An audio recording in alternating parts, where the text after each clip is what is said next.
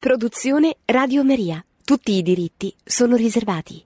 Cari amiche cari amici, buonasera. Vorrei dedicare questa trasmissione della Voce del Magistero a, a un tema che stiamo già affrontando ormai da alcune settimane e che riguarda le, le, nuove catechesi che Santo Padre ha cominciato a tenere sul tema eh, dell'evangelizzazione o se volete della, dell'apostolato. Abbiamo visto il modello Gesù come modello dell'annuncio della fede, questa sera vedremo Gesù come maestro dell'annuncio è la catechesi, appunto il titolo delle catechesi riguarda la passione per l'evangelizzazione, lo zelo apostolico del credente. Lo scopo credo sia abbastanza evidente, quello di fare comprendere alla, ai, ai, ai, fedeli, ai credenti, ai, ai cattolici, come il, la fede sia un bene, eh, un dono da trasmettere, da non trattenere e che non sia immaginabile un cristiano che non, non sia anche un, un, apostolo, un missionario, uno che eh, si rende conto di avere il dovere, non semplicemente l'opzione, ma il dovere di comunicare la fede che ha ricevuto, nella quale è stato battezzato.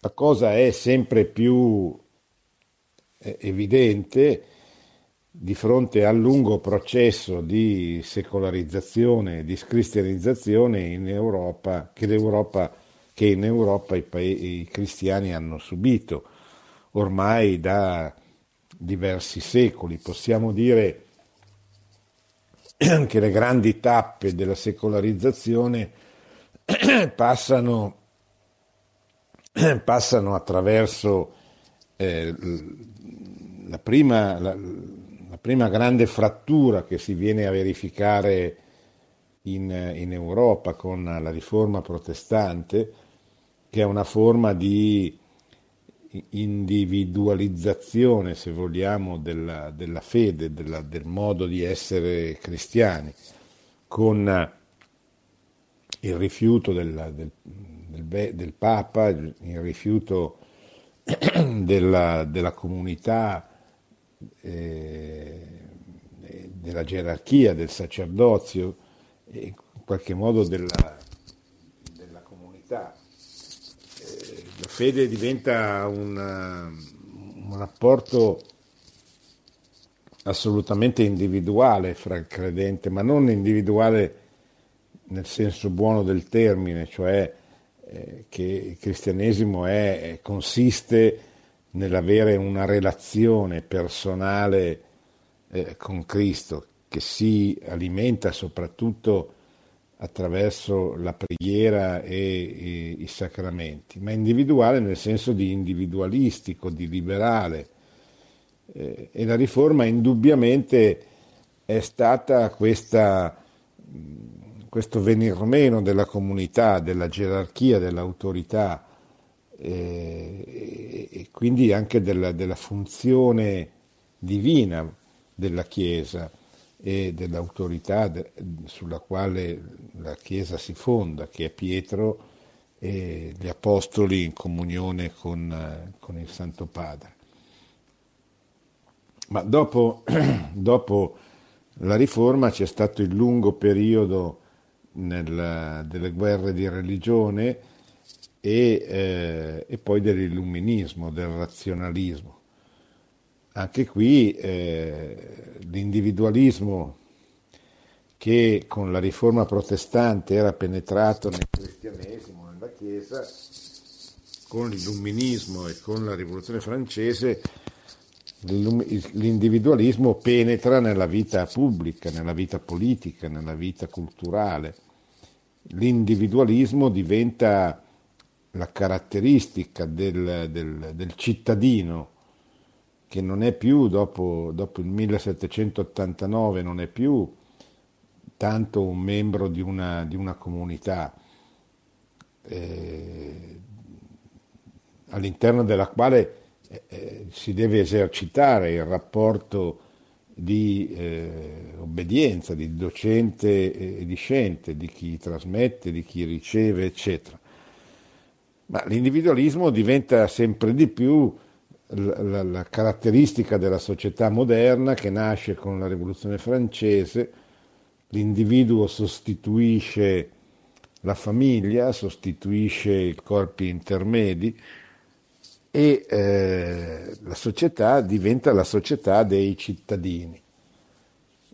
I cittadini che eh, governano la nazione attraverso il voto che attribuiscono a dei loro rappresentanti, da qui il modello della democrazia rappresentativa, ma non più rappresentativa di un corpo sociale articolato, fatto di, di corpi, appunto, di ordini, di, di, di corporazioni, di associazioni, cioè di tutta quella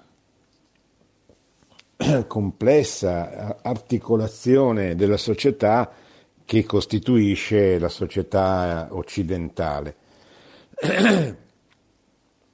Con la rivoluzione eh, questo tipo di società viene progressivamente sostituito dalla società fondata sull'individuo e eh, a questo individualismo eh, imperante si, eh, si accompagna, diciamo così, il, si accompagnano le ideologie basate sul razionalismo, sul, sul, sul naturalismo, eccetera.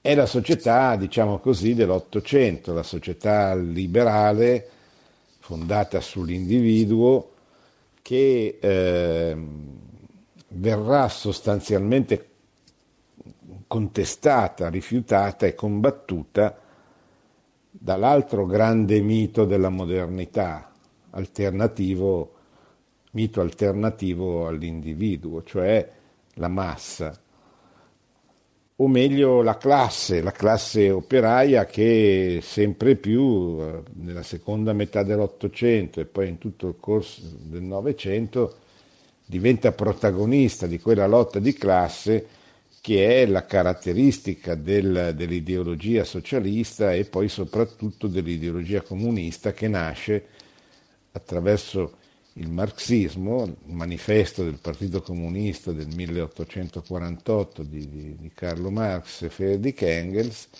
che diventa un po' il, libro di riferimento dei, dei tanti partiti comunisti che cominciano a eh, costituirsi in tutta l'Europa. Dopodiché scoppia la prima guerra mondiale che fa diventare tutte queste ideologie ideologie di massa che non riguardano più i singoli individui e quindi piccole minoranze della società, ma cominciano a investire, ideologie che cominciano a investire tutta la popolazione. Da qui i partiti di massa e la lunga guerra civile europea che vede contrapporsi eh, le diverse ideologie che sono sorte nel corso del tempo proprio in Europa e che sono sostanzialmente eh, la guerra civile che vede contrapporsi prima il il nazionalismo e poi in Germania il nazionalsocialismo, in Francia il fascismo e in Italia il fascismo e dall'altra parte il, il socialismo-comunismo, il social-comunismo, cioè l'individuo contro la massa, la massa contro l'individuo. E questa lunga guerra eh, civile eh, finisce con... La seconda guerra mondiale, la sconfitta dei, dei fascismi, ma riprende in qualche modo una guerra eh, mondiale fredda, la cosiddetta guerra fredda, che eh, terminata la seconda guerra mondiale, sconfitto il nazionalsocialismo e il fascismo, eh, rimane eh, la grande contrapposizione che andrà avanti fino al 1989 fra l'ideologia comunista e eh, l'ideologia liberale, la prima fondata sulla classe operaia, sulla, sulla massa, sulle masse sostanzialmente, la seconda sul, eh, sugli individui. Ecco, questo è quel processo di, di scristianizzazione, di secolarizzazione che ha investito l'Europa, l'Occidente, tutto il mondo occidentale e che ha relegato la, la Chiesa, la, la religione, il cristianesimo ai margini, cioè facendola diventare una religione molto individualistica, personale e, eh, e non più una, una, una, fede che era diventata la cultura, il criterio di, di riferimento, di, di identità, diciamo così, dei popoli dell'Europa e dell'Occidente. Ma questa fede diventata personale non va confusa con eh, la necessità che il cristianesimo sia vissuto, sia incarnato, sia padrone della, della, della, vita del battezzato, del cristiano, e non sia semplicemente una serie di, di precetti che vengono creduti o, eh, o vissuti, ma più appunto come, come precetti che come, che come, vita, perché questo un cristianesimo precettistico, un cristianesimo solo di idee, come è stato un po' il cristianesimo borghese del, del 700-800, non può durare se non c'è questa eh, questo diventare la, la, la, professione di fede, la nostra fede, una relazione personale con eh, il Signore, che non può che nascere dalla preghiera e nella preghiera. Se non c'è questa relazione personale, questa forza che viene dai sacramenti, dalla preghiera, dalla grazia di Dio, il, il, il cristianesimo è molto debole, molto fragile.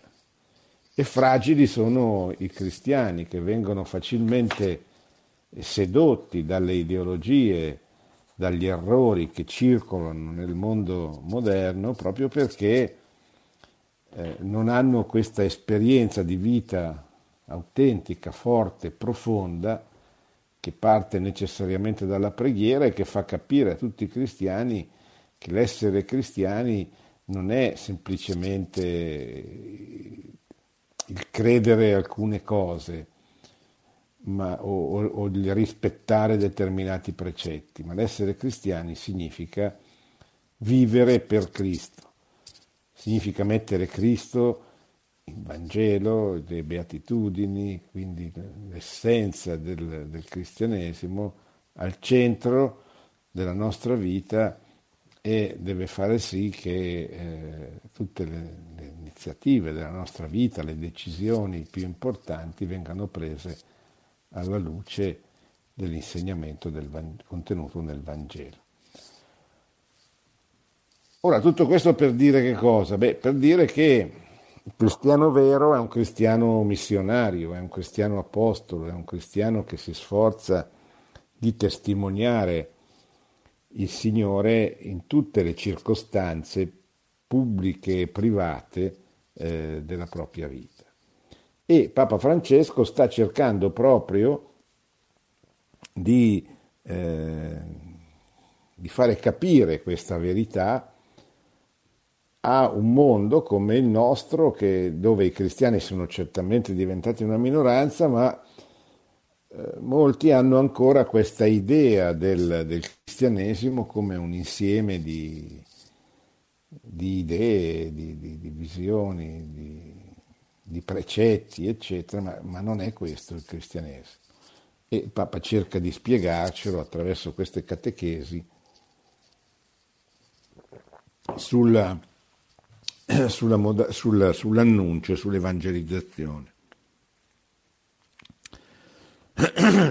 Mercoledì scorso abbiamo riflettuto su Gesù, modello dell'annuncio, sul suo cuore pastorale sempre proteso agli altri. Oggi guardiamo a lui come maestro dell'annuncio. Lasciamoci guidare dall'episodio in cui predica nella sinagoga del suo villaggio a Nazareth. Gesù legge un passo del profeta Isaia e poi sorprende tutti con una predica brevissima, di una sola frase, una sola frase. Questa è stata la predica di Gesù. Oggi, vi ricordate, siamo al capitolo quarto di Luca, oggi si è compiuta questa scrittura che voi avete ascoltato. Basta, non dice altro, finisce così. Ciò significa che per Gesù quel passo profetico contiene l'essenziale di quanto egli vuole dire di sé. Dunque, ogni volta che noi parliamo di Gesù dovremmo ricalcare quel suo primo annuncio. Vediamo allora in che cosa consiste questo primo annuncio. Si possono identificare cinque elementi essenziali. cioè il Papa prende questa frase un po' enigmatica che Gesù pronuncia a Nazareth. Nazareth è la sua terra dove poi dirà Nemo profeta in patria, cioè eh, nella sua terra, nei suoi villaggi dove ha vissuto farà pochi miracoli perché crederanno poco in lui. E però questa cosa la dice nella sinagoga di Nazareth. Oggi si è compiuta questa scrittura che voi avete ascoltato.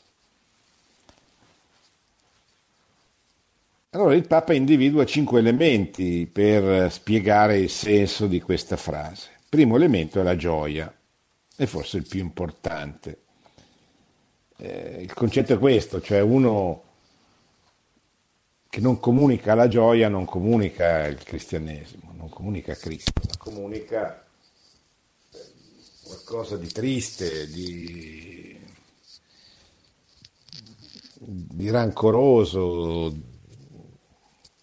di litigioso, a secondo dei difetti della, della predicazione, no?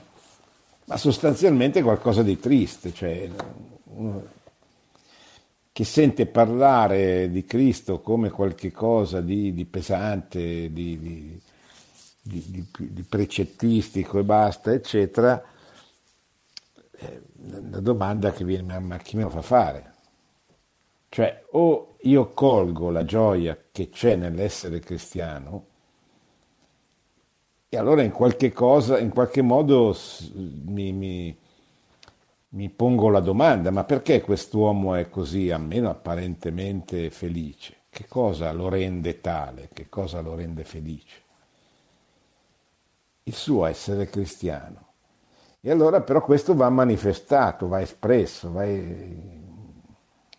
reso visibile con un, un atteggiamento di gioia profonda che il cristiano deve essere capace di esprimere, di manifestare in ogni circostanza della sua vita. Lieto annuncio. Non si può parlare di Gesù senza gioia, perché la fede è una stupenda storia d'amore da condividere. Testimoniare Gesù, fare qualche cosa per gli altri nel suo nome, è dire tra le righe della vita di avere ricevuto un dono così bello che nessuna parola basta a esprimerlo. Invece, quando manca la gioia, il Vangelo non passa, perché esso, lo dice la parola stessa, è il buon annuncio. Il Vangelo è il buon annuncio, l'annuncio di qualche cosa di, di, di, vero, di buono, certamente, ma di bello anche, di, di entusiasmante. Il cristiano è uno che è stato trasformato da questa gioia, da questa serenità di fondo che gli viene dall'essere in comunione con il figlio di Dio, niente po' di meno.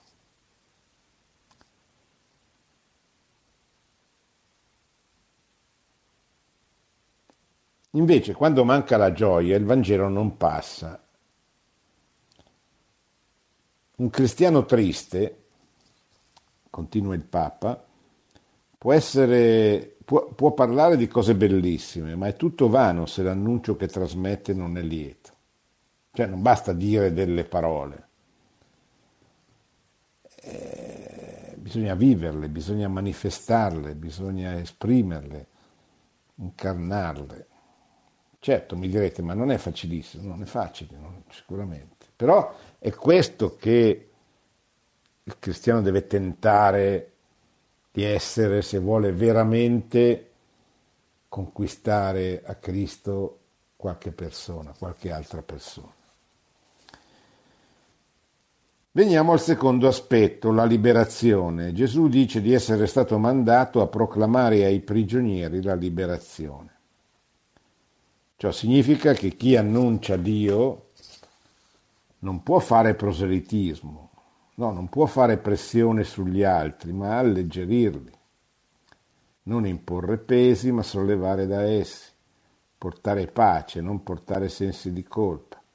Certo, Seguire Gesù comporta un'ascesi, comporta dei sacrifici. D'altronde, se ogni cosa bella ne richiede, quanto più la realtà decisiva della vita. Però chi testimonia Cristo mostra la bellezza della meta più che la fatica del cammino. Ci sarà capitato di raccontare a qualcuno un bel viaggio che abbiamo fatto. Per esempio avremo parlato della bellezza dei luoghi, di quanto visto e vissuto, non del tempo per arrivarci o delle code in aeroporto. Così ogni annuncio degno del Redentore deve comunicare liberazione, come quello di Gesù. Oggi c'è la gioia perché sono venuto a liberare, perché Cristo è venuto a liberare. Secondo passaggio molto importante, cioè io non posso convincere se non, se non esprimo con la gioia il mio essere cristiano e non posso liberare, liberare dal male, liberare dal peccato, liberare dalle situazioni di ingiustizia. Questo è il cristianesimo, ma questo è un punto di arrivo, non è il punto di partenza. Bisogna che la gente, papà dice no, non si può fare del proselitismo, ma, ma che cos'è il proselitismo? Il proselitismo è una un'affermazione ideata da, indicata da eh, Benedetto XVI come sbagliata, perché eh, mira a conquistare al cristianesimo delle persone, soprattutto dei giovani, senza spiegare loro prima che cosa significhi essere cristiani. Cioè, come avviene magari, soprattutto sembra, il proselitismo in America Latina. No? Io ti offro un lavoro, ma tu ti devi far battezzare. Questo è il proselitismo, cioè è, un, è un'abitudine, un modo di comunicare la fede attraverso eh, delle modalità illegittime, profondamente sbagliate. Ma il non fare proselitismo, cioè il non usare pressioni, soldi, lavoro, eh, benessere promesso, come si fa a comunicare la fede se non c'è più questo, se non ci deve essere questo aspetto di proselitismo tanto sbagliato. E la fede è quella dell'abbandono. Io mi metto nelle mani del Signore, ma mi metto nelle mani del Signore perché faccia la sua gloria, perché lo faccia conoscere agli uomini che, e alle donne che incontrerò. Questo è diventare degli apostoli, diventare dei discepoli, diventare delle persone, come dice San Paolo nella lettera agli ebrei, o ai romani, non ricordo, no, agli ebrei dice non è una virtù il fatto che io predichi Gesù Cristo, è una necessità, io non posso non parlarne, non posso non comunicare quello che ho ricevuto. Terzo punto, terzo aspetto, la luce. Gesù dice di essere venuto a portare ai ciechi la vista. Colpisce che in tutta la Bibbia prima di Cristo non compaia mai la, guarigione di un cieco, mai. Era infatti un segno promesso che sarebbe giunto con il Messia. Ma qui non si tratta solo della vita fisica, bensì di una luce che fa vedere la vita in modo nuovo. C'è un venire alla luce, una rinascita che avviene solo con Gesù. Se ci pensiamo, così è iniziata per noi la vita cristiana, con il battesimo, che anticamente era chiamato proprio illuminazione, perché appunto portava la luce di Cristo dentro l'anima, dentro la persona che, eh, eh che si faceva battezzare o dentro il neonato che si faceva battezzare. L'abitudine di battezzare i neonati è abbastanza antica, cioè non era così nelle prime, nelle prime comunità cristiane, ma la sostanza poi è, è sempre la stessa. Quindi il terzo aspetto è la luce.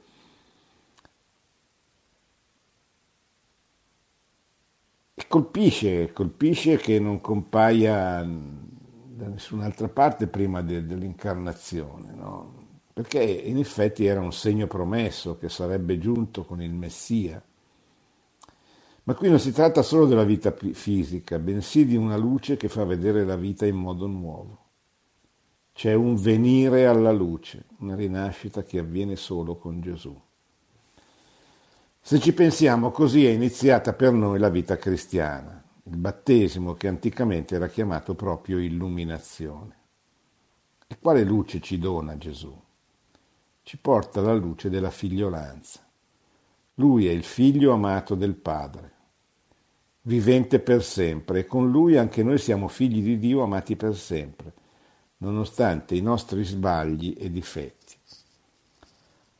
Allora la vita non è più un cieco avanzare verso il nulla, No, non è questione di sorte o di fortuna.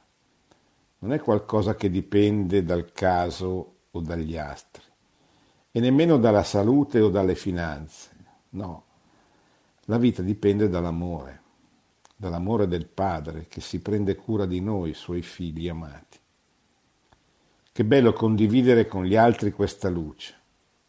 Avete pensato, voi che la vita di ognuno di noi, la mia vita, la tua vita, la nostra vita, è un gesto d'amore, è un invito all'amore. Questo è meraviglioso. Ma quante volte dimentichiamo questo davanti alle difficoltà, davanti alle brutte notizie, anche davanti, e questo è brutto, alla mondanità, cioè al modo di vivere mondano.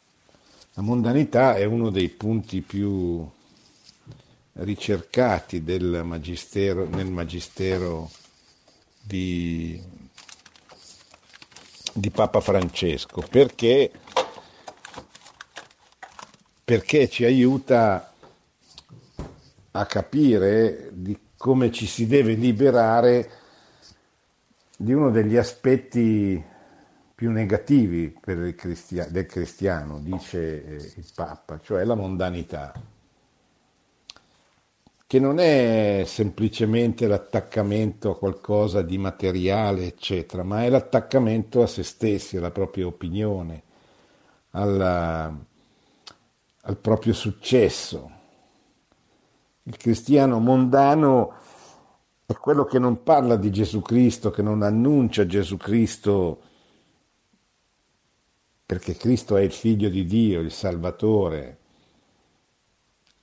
perché il cristianesimo è vero, buono, bello, ma annuncia Gesù Cristo perché annuncia se stesso, perché vuole il successo, un successo magari non necessariamente materiale, un successo, anzi, la modalità più preoccupante, dice se non mi ricordo male il cardinale De Lubac, è proprio eh, il successo spirituale. Eh, ma non è questo che Dio vuole da noi, non vuole il nostro successo, non vuole che noi ci inorgogliamo del bene che in qualche modo riusciamo a fare. Il cristiano non è mondano, cioè non, non, fa nulla se non per la gloria di Dio, lui per, per, per,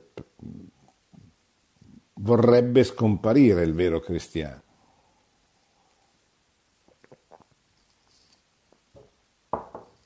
È una, una malattia dello spirito, è una tentazione molto sottile quella della mondanità ma è anche eh, molto deleteria perché è molto diffusa fra, fra, i buoni, fra quelli che si sforzano di avanzare nel bene, di fare del bene, eccetera.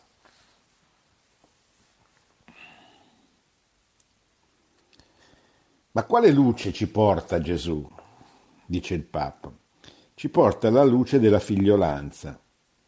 Lui è il figlio amato del Padre, vivente per sempre e con lui anche noi siamo figli di Dio amati per sempre, nonostante i nostri sbagli e difetti.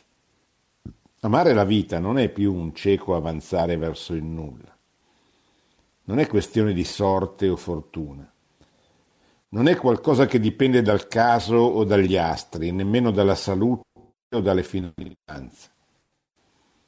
La vita dipende dall'amore, dall'amore del Padre che si prende cura di noi, suoi figli amati.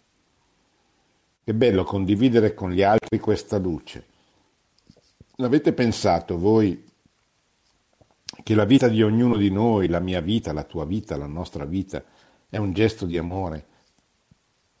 È un invito all'amore. Questo è meraviglioso.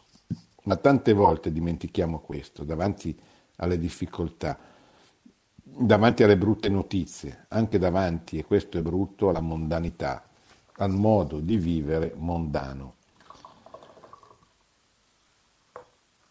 Avremo modo di ritornare su questo punto. Che credo Papa Francesco riprenda da, certamente da, da De Lubac, ma De Lubac lo prende da un monaco dell'Ottocento che aveva proprio teorizzato come la Chiesa mondana, cioè la Chiesa innamorata del proprio successo, innamorata di se stesso, vanitosa, ripiegata su se stessa, non la Chiesa che cerca di portare la salvezza in ogni angolo della terra, in ogni situazione, ma lo fa con umiltà, lo fa capendo di essere esclusivamente uno strumento nelle mani del Signore. La Chiesa mondana è la Chiesa che, che gode di se stessa, che eh, appunto si mondanizza, non fa il bene per eh, amore del prossimo e per la gloria di Dio, ma lo fa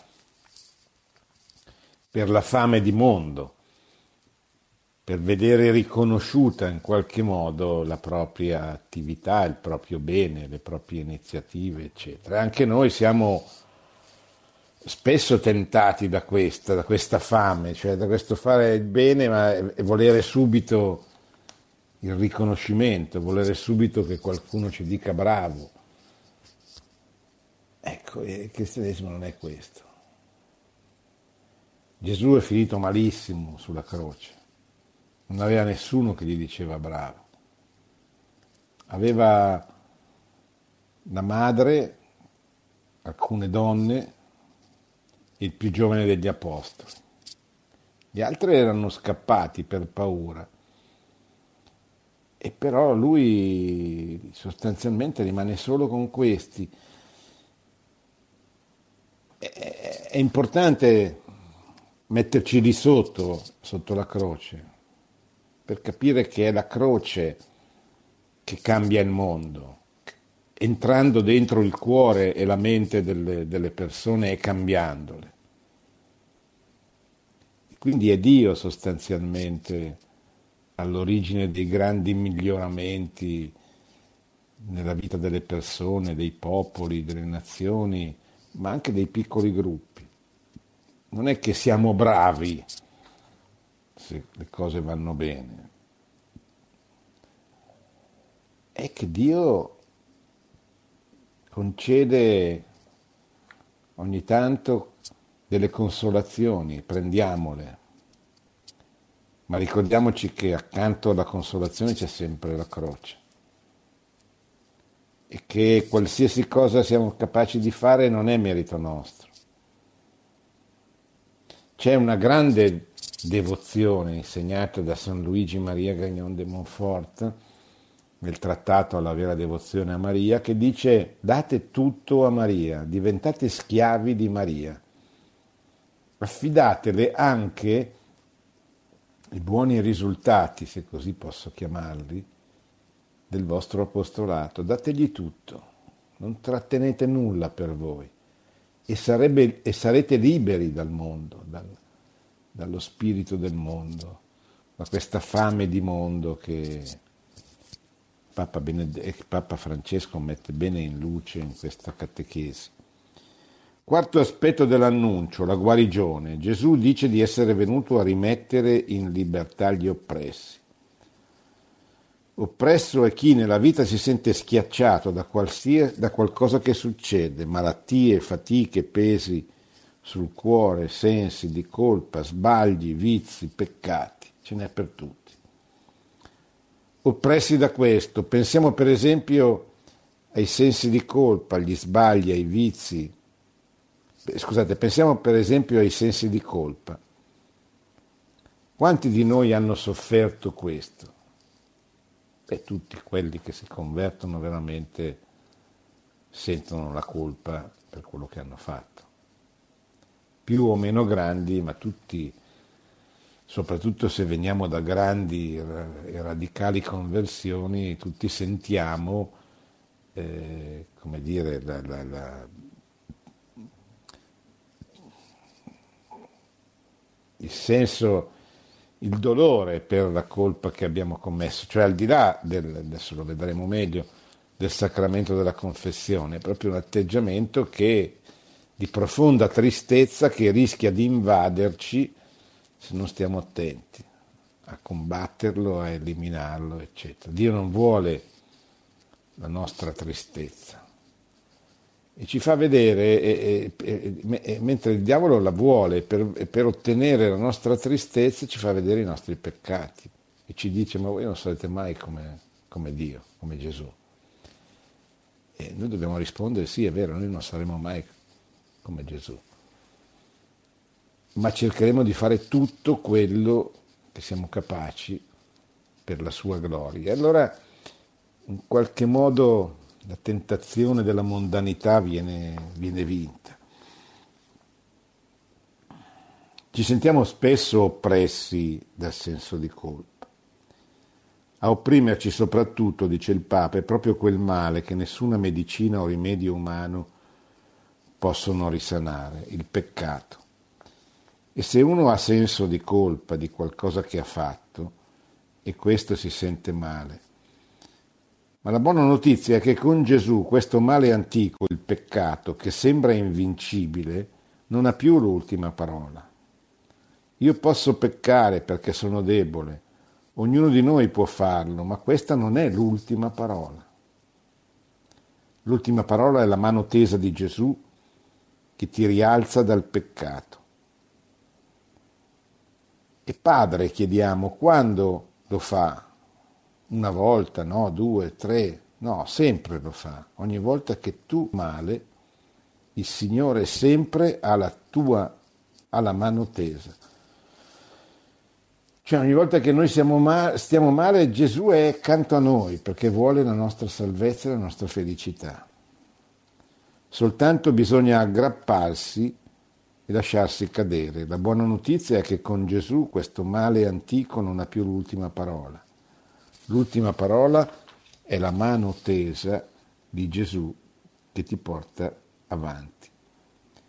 Il peccato Gesù ci guarisce sempre e sottolinea la parola sempre. Ma quanto devo pagare per la guarigione? si chiede il Papa. Niente, ci guarisce sempre e gratuitamente. E gli invita quanti sono stanchi e oppressi, no? il Vangelo delle Beatitudini. Li invita ad andare da Lui e allora accompagnare, questo, questo, accompagnare qualcuno all'incontro con Gesù e portare dal, dal medico del cuore che, che risolleva la vita. È come dire, fratello, sorella, io non ho risposte a tanti tuoi problemi, ma Gesù ti conosce, Gesù ti ama, ti può guarire e rasserenare il cuore. Chi porta dei pesi ha bisogno di una carezza sul passato. Tante volte sentiamo dire, ma io avrei bisogno di guarire il mio passato, ho bisogno di una carezza su quel passato che mi pesa tanto ha bisogno di perdono. E chi crede in Gesù ha proprio questo da donare agli altri, la forza del perdono, che libera l'anima da ogni debito. Fratelli, sorelle, non dimenticare. Dio dimentica tutto, ma come mai? Sì, dimentica tutti i nostri peccati, di essi non ha memoria. Dio perdona tutto, perché dimentica i nostri peccati. Soltanto bisogna avvicinarsi al Signore e Lui ci perdona tutto. Pensate a qualcosa del Vangelo, di quello che ha incominciato a parlare dicendo Signore ho peccato. Quel figlio, il papà gli mette la mano sulla bocca, non va bene niente, non gli lascia, non gli lascia finire. Questo è bello, Gesù ci aspetta per perdonarci, per risanarci sempre.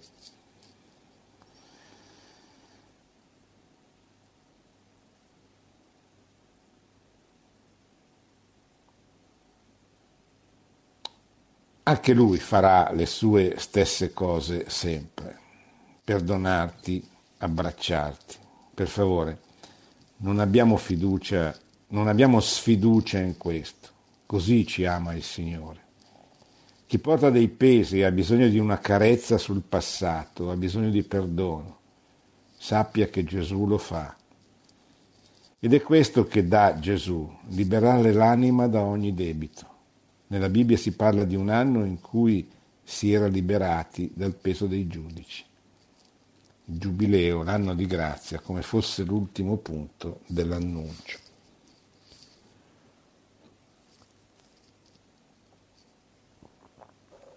Gesù dice infatti di essere venuto a proclamare l'anno di grazia del Signore.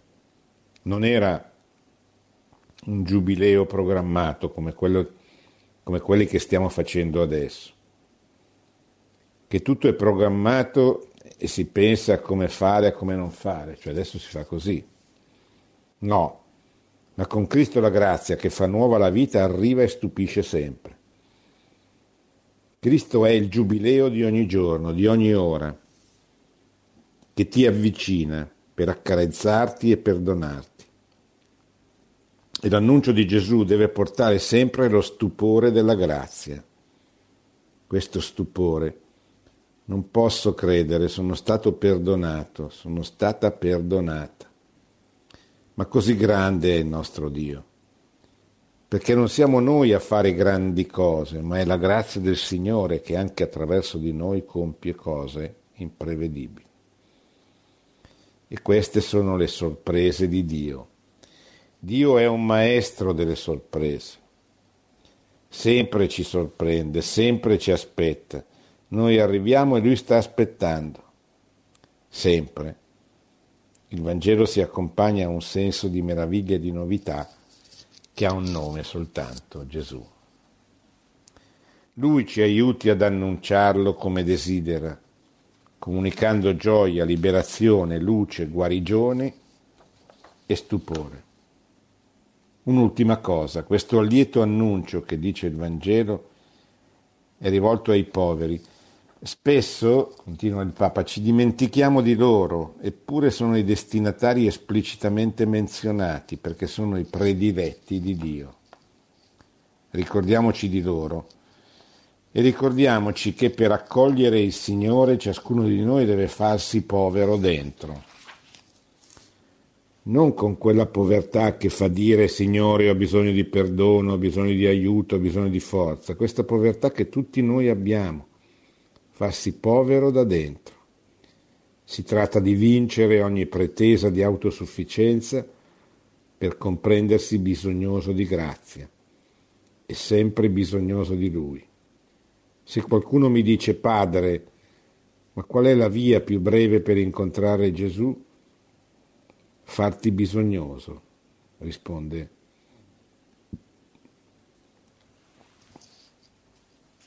farti bisognoso, risponde il Papa chiudendo questa, questa udienza. Fatti bisognoso, fatti bisognoso di grazia, bisognoso di perdono, bisognoso di gioia, e lui si avvicinerà a te.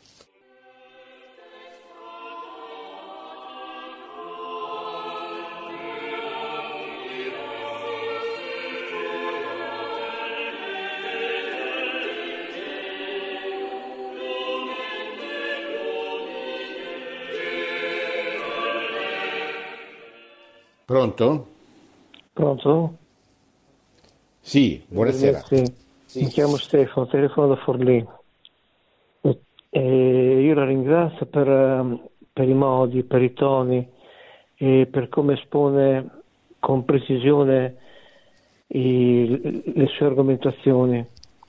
Io mi riconosco in quello che dice, mi, eh, mi sono provato quando ho scoperto um, la bellezza della, de, de, dell'essere cristiano e mi sono fatto missionario, missionario nel senso nel mio ambiente di lavoro, nel mio ambiente...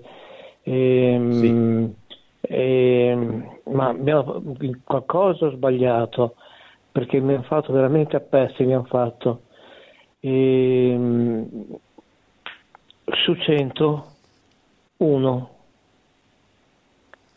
riesco ad attirare. E io vorrei che approfondisse per cortesia il discorso sulla mondanità.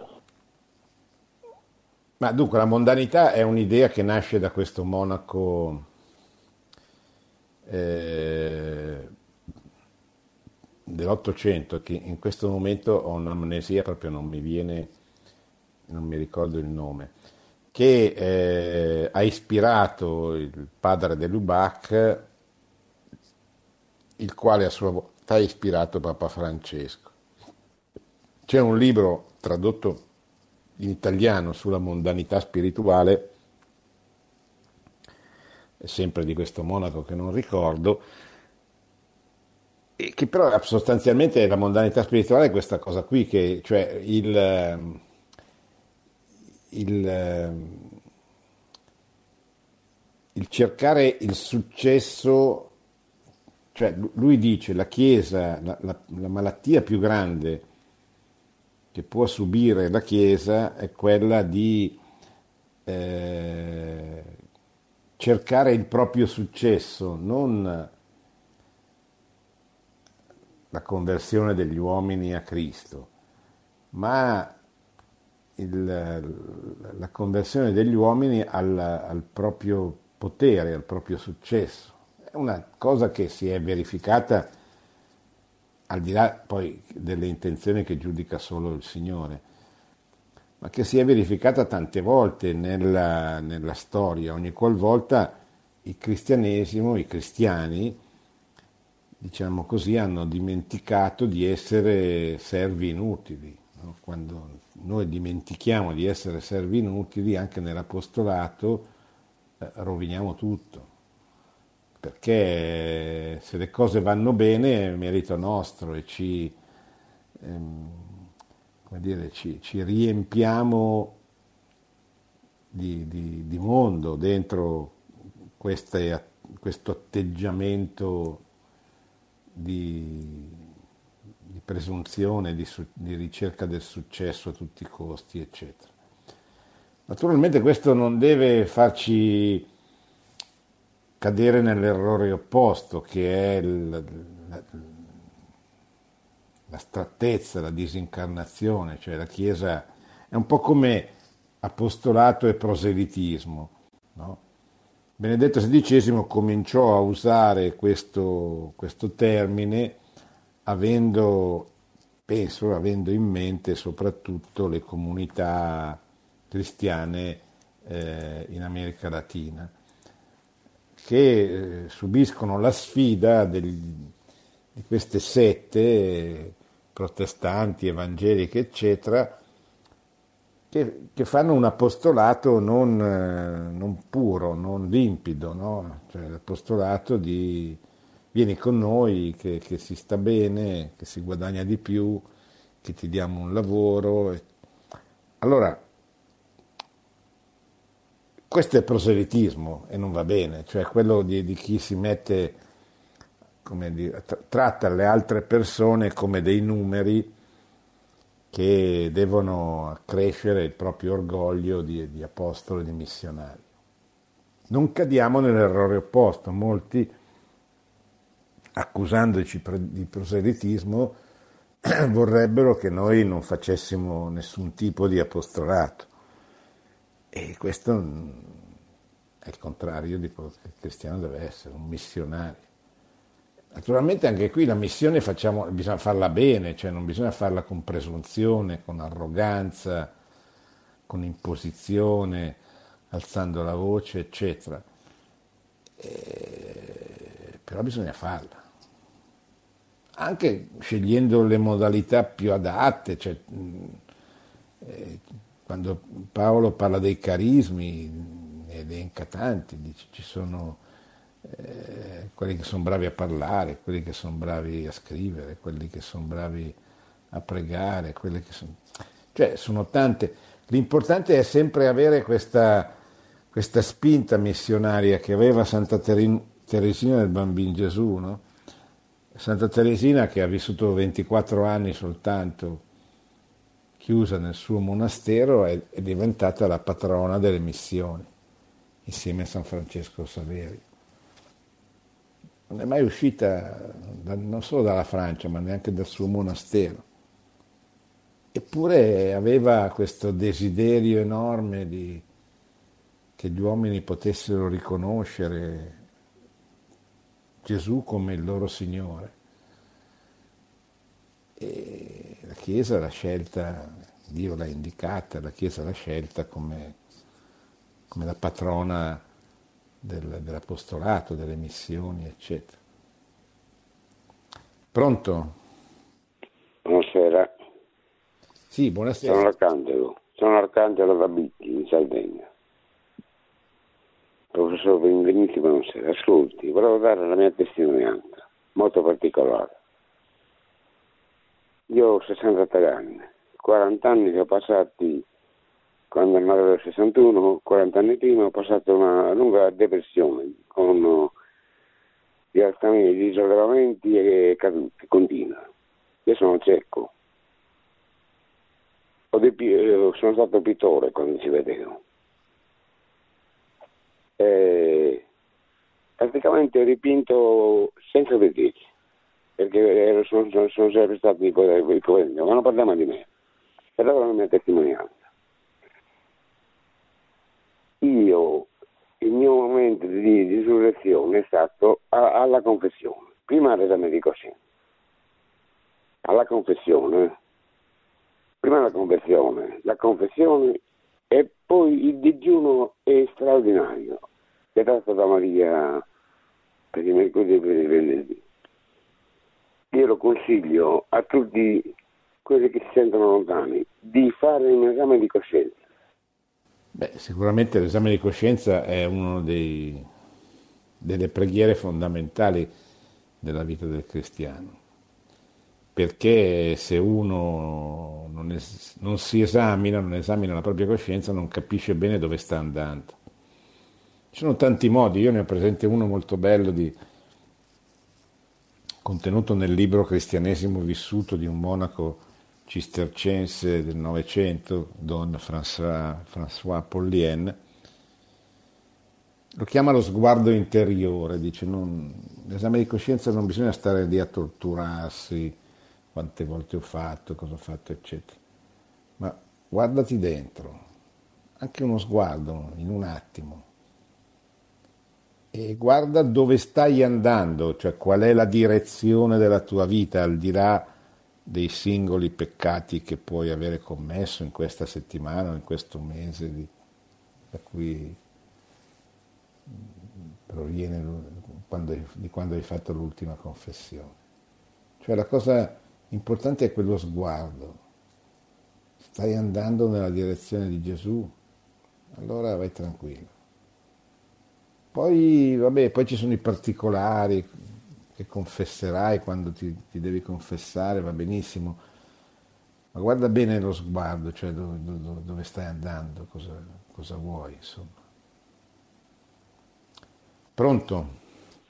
Eh, buonasera professore, eh, io buonasera. sono Silvana e chiamo, buonasera, sono Silvana e chiamo dalla Basilicata. E allora, mentre lei parlava della gioia, ho cercato di ricordare eh, quali brani del Vangelo parlano di gioia e mi è venuto in mente il brano di Luca, precisamente quando Luca parla della missione dei 72 discepoli che è diversa dalla missione dei dodici apostoli.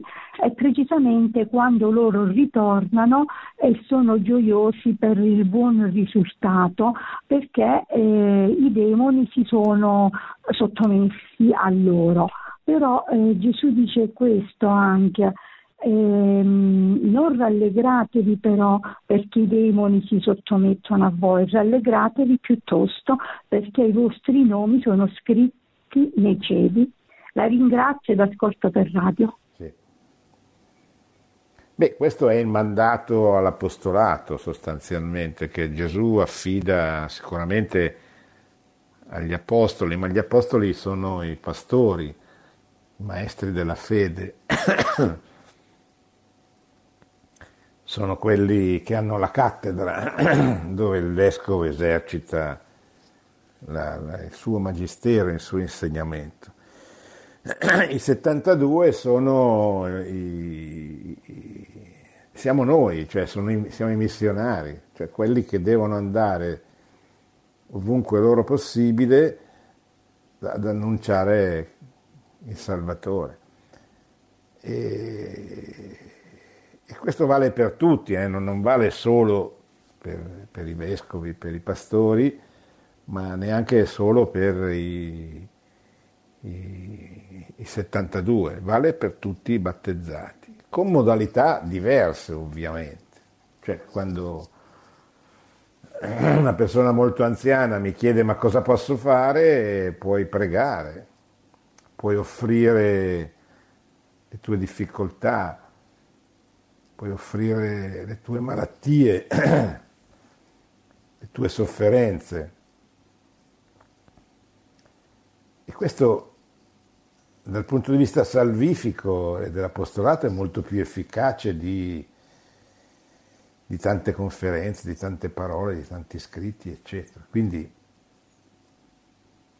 c'è posto per tutti, tutti devono però avere questo desiderio di comunicare la fede che hanno ricevuto.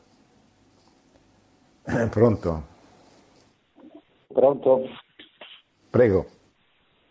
Salve, buonasera carissimo sacerdote. Sì, io non sono sacerdote però, eh.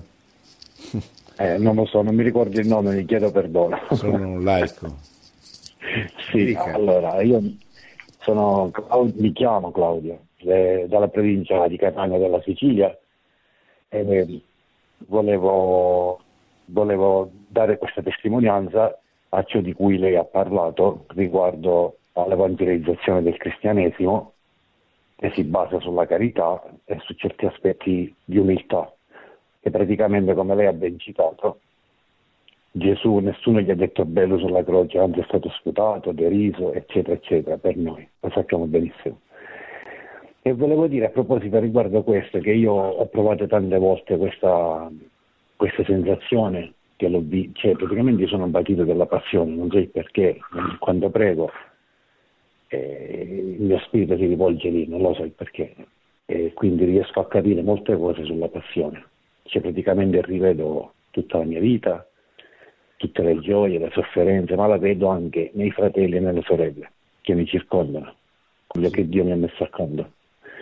E, riguardo a questo volevo chiedere delle domande a lei. Eh, sulla vocazione che purtroppo non riesco mai a capire perché ormai ho 43 anni e non mi sono sposato e ho sempre chiesto e continuo a chiedere a Gesù Cristo Signore cosa devo fare? Indicami la via.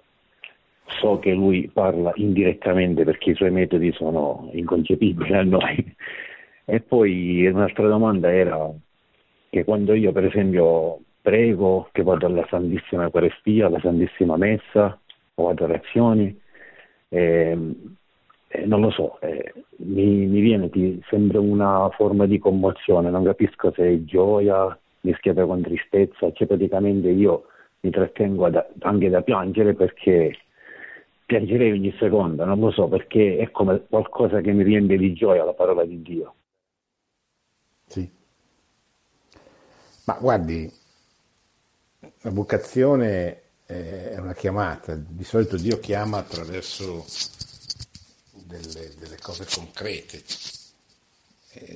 manifesta la sua volontà facendoci incontrare la persona che capiamo che è giusta, oppure attirandoci verso una vita che, che implica una scelta religiosa, di, di obbedienza, di, di castità di povertà, oppure indicandoci appunto la strada del sacerdozio, che non è un religioso, però è uno che eh, ha come vocazione la cura delle altre anime, cioè di curare, di andare in cura d'anime. Ecco. E la seconda cosa la commozione, anche qui la commozione può essere un dono, il dono delle lacrime, le lacrime sono un dono grande. Stiamo attenti che non diventi una commozione, diciamo così, legata a degli episodi che non c'entrano nulla con, con la fede. Eh, è molto importante, secondo me, cercare qualcuno che possa dirigerla, aiutarla a discernere il bene o il male, discernere le cose buone dalle tentazioni, perché così la sua vita sarà più, più, più guidata, più serena, più... Lei deve condividere queste cose con qualcuno prudente, non accecato dall'odio, con il quale parlare di queste cose. Poi le decisioni deve prenderle lei però avere qualcuno che può aiutarci a capire cosa succede è molto utile. Ecco. Sì. Bene, siamo arrivati alla fine, vi ringrazio, abbiamo parlato dell'udienza del Papa sempre sull'annuncio della fede, Gesù come maestro dell'annuncio, dell'apostolato, dell'evangelizzazione. Vi auguro una buona, una buona notte e una buona settimana. Produzione Radio Maria. Tutti i diritti sono riservati.